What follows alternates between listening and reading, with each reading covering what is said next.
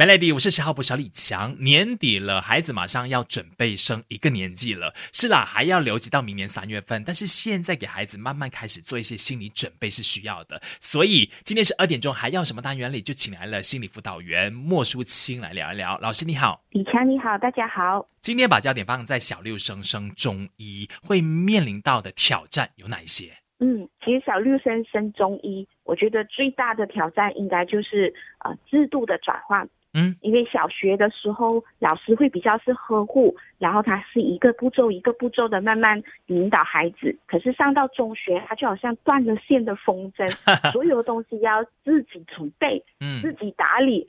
甚至是学习抄笔记等等，都是要自己来处理，是主动性要更高一些，是主动性跟自律性要更高。嗯，然后接下来就是语言完全的转化。如果在国中的话，就是完全用国语；然后国际学校的话，私立学校就是完全是用英语。对，然后都中呢又完全是华语哦，所以就导致很多我我们讲现在孩子啊，很多都是说双语。就是英语跟华语为主，导致他们完全会华语的时候，他们的那个程度啊，还是思维啊，就不到那个点上面。嗯嗯嗯嗯，所以就是变成哈，嗯家长要多注意一点哈，可能要安排补习老师吗？还是或者说自己要主动愿意哈，都关注一下他们的课业哈。这边就要说，很多父母他们都忙于工作，或者是忙于自己的专业。我会发现到现在，就算是我我在陪伴我孩子的时候，我会发现到我们真的不是教学的专业，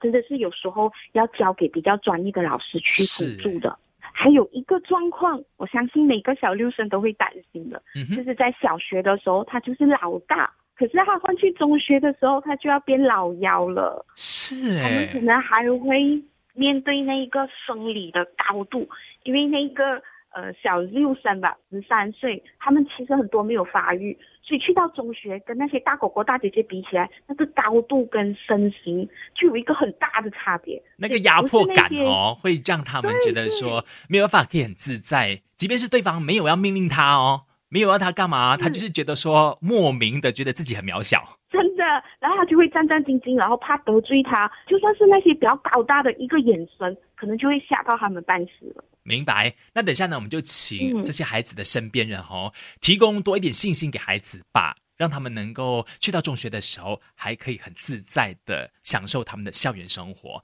继续守着 Melody，Melody 我是十号不是李强，十二点钟还要什么单元里？我们继续有心理辅导员莫淑清老师，老师你好。哎，李强好，因为疫情关系，没办法嘛，就长时间已经习惯在家里就是学习了，就是还没有掌握到学校的那些个课业啊，然后就去到新的环境底下，从小六升到中医，又面临到刚刚你提到的那些状况的时候，呃，心理的压力哦蛮大的。我们家长应该要怎么样去察觉跟给予他们多一点的支持？哦，小孩子压力，其实父母也跟着压力。嗯，因为父母都很难拿捏，你懂吗？就是我到底要逼他去学习好，还是我要呃让他安顿好自己好？我相信现今的家长都有面对这种巨大的挑战，我们很难抓那个拿捏度，嗯尤其是孩子经历了网课一两年过后，他们有发现到网课其实是呃简单过去学校上课。因为去学校上课，他们还要自己管理自己，是自主的学习，然后自己去面对朋友、老师。可是，在网课，我不喜欢老师，我去管荧幕；嗯我不喜欢听他讲，我就去做我自己的东西。然后我开了房门出来，又面对回我自己的家，我就可以很自在了。嗯，所以很多孩子都会想要选这种简单的方法，而开始去拒绝要去学校这个困难的方法。可是我们没有办法可以永远都活在家里啊，总是疫情，我们希望它过境嘛，回到日常生活里啊。那这些孩子们，呃，我们要怎么样帮助他们？他就压力咯，他不是压力，他是我觉得是因为选择，这是人之常情，每个人都是要选简单的方法。是所以你问我父母能做什么，我觉得反而父母要坚定自己的立场，就是你必须要去面对你自己的生活，嗯这个压力是他必须面对的，而不是去呃让他逃避或者允许他逃避。父母要做那个推的动作，推他去面对。嗯，但是事后才来说，才来补救，就是他很压力哦，这样呃，放假的时候带他出去玩，嗯或者是带他去吃他喜欢吃的东西。我们做这种事后补救，而不要千万不要去做一开始就纵容他。对，明白了，那等下我们继续聊更多。守着 Melody，Melody，我是十号捕手李强。今天十二点钟还要什么单元？继续有心理辅导员莫淑清老师，你好。是李强好，大家好。老师，下来我想关心这一个话题，没有参加到毕业典礼，其实对孩子的小学生涯会带来哪一些影响吗？会不会让他们觉得说，我小学都还没有念完就被逼要长大这样子，所以会有不安全感的吗？呃，我觉得还好。其实我陪伴过很多孩子，他们其实不太注重这种呃仪式感毕业典礼。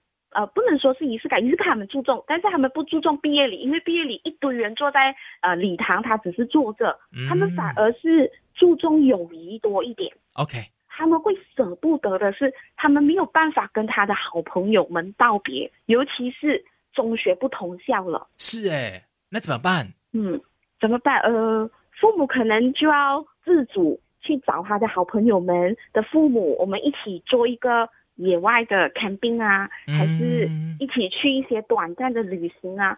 他们重要的是要友谊这边有一个好好的仪式感告别。明白了，organize 一个，嗯因为现在还是可以外出嘛，就是遵守 SOP 的情况底下呢，我们就来像老师提醒的户外的 camping 啊，呃，或者是 picnic 啊。如果真的不可以的话，至少线上开一个那个 room，大家可以有一个仪式感的交流一下，一起看一个影片啊什么，还是一起啊大实惠啊、大家可能都会觉得说有同在的感觉。那我们就好好的 say goodbye 之后，要怎么保持联络，也留下方式，那应该就 OK 了吧？还有就是，孩子们会偷偷在一些线上的平台嗯组群，像父母就要睁一只眼闭一只眼，让他们煮。OK，你只要提供一个空间给他们的话，那他们更愿意告诉你到底他们交了哪些朋友啦哈。等下我们继续聊更多对。对，守着 Melody，Melody，我是十号捕手李强，继续有心理辅导员莫淑清老师，你好。是李强好。一般上，我们让孩子要到一个新的环境去，吼，都建议说家长可以提前带他们去，诶，了解一下状况。那正式上课的时候呢，才比较容易融入嘛。可是疫情底下，可能没有办法真的参观学校啊，那怎么办呢？家长可以做些什么事情，就是帮助孩子做好心理建设，去到新的学校才不害怕。呃，这个就要看他是去哪一间中学。如果他是去那种比较大型的、比较那些呃复杂的，还是有很多设备的学校，这样父母你就要带住他去逛去看。可是如果不能的话，就是最起码可以让他有短短的一些视频跟老师联络，或者是看一下学校的那些照片、那些设施，让孩子对他去新的环境是有一个概念的。嗯嗯嗯，那老师，你建议说，尤其开学的时候，是不是呃，父母亲其中一人也应该就要带着他去见老师啊、同学啊，包括每一个他可能会去到的空间都逛一遍。小六升升中学，他就是从儿童踏入青少年嘛。嗯，青少年有一个很奇怪的特质，他就是如果父母做多，他不会感受到父母关心他，他会感受到父母不信任他。嗯，在管教他所。以，对，就你这么不信我，你要陪我去这样子，你可不可以放我在门口，我自己去探索？他会怕，但是他他其实不太希望父母过度的做太多东西，所以那个拿捏度一定要跟孩子讨论好。要询问孩子，我反说青少年有一点像敲门的动作，嗯就是我要问他，你要我陪吗？不用，这样你可以自己去吗？可以，而且你希望我做什么？我们要做这种邀请的动作了，不要以为我们可以为他做全部，反而有一点物极必反的感觉。明嗯，白了，要尊重他的心理需要。只要你愿意提前先跟他坐下来谈一遍，他要什么，你配合他，那应该就可以让他很快的适应新环境。对，真的，他们已经不希望我们做太多，就好像我孩子七岁，他都会讲：“妈咪，你做这样多，你养这样多，你是不信我啊？” 哇，现在孩子真的很早熟哎。好啦，这样等一下呢，我们继续要聊更多的是那小学制服，哎，把它换下来之后换上中学制服，有莫名一夜长大的那种恐慌吧？等一下聊小学 Melody，Melody，我是十号不小李强，十二点钟还要什么单元？跟你聊一下小六生升中一的这些孩子们，他们心里的负担要怎么样帮他们释放？线上有心理辅导员莫淑清老师，你好。李强好，大家好。其实小学制服换下来之后哦，换上中学的制服，有莫名一夜长大的那种恐慌吧？嗯，可能有，所以可能没有，嗯，可能孩子就讲，耶，我中学了，我挣脱父母的捆绑了。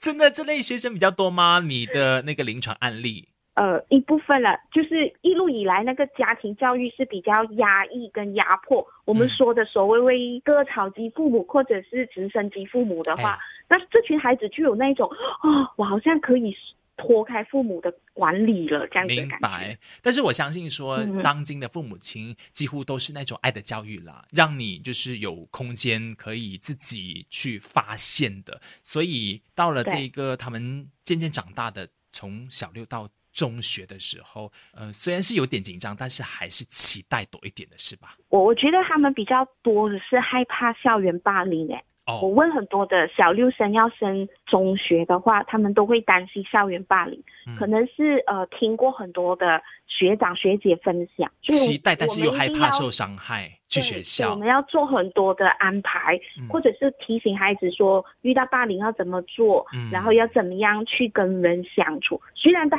这些是一个过程，孩子必须去经历，但是我们一定要铺排。嗯还有最重要一点是，你要让你的孩子知道，无论在学校发生什么事，父母永远都是站在你这边的。是所以去到学校，如果真的是接到学校的电话，你去见你的孩子，你不要第一句话就骂你孩子，你到底做错什么？老师要打电话找我，这样千万不要。嗯我，们要先站在孩子的身边，不管孩子有没有做错，先站在孩子身边，带领他去讨论，跟带领他去认识到底自己是不是有做错，还是没有做错。如果没有做错，就捍卫到底。嗯是诶，这边是谢老师给我们提醒，父母亲自己要够心平气和，要够客观，要够理智的话，你才能够真的跟你的孩子做最友善的沟通。如果家庭是孩子的后盾，这样孩子就比较更有底气去面对外面的世界，这样孩子的恐慌才可以得以安顿。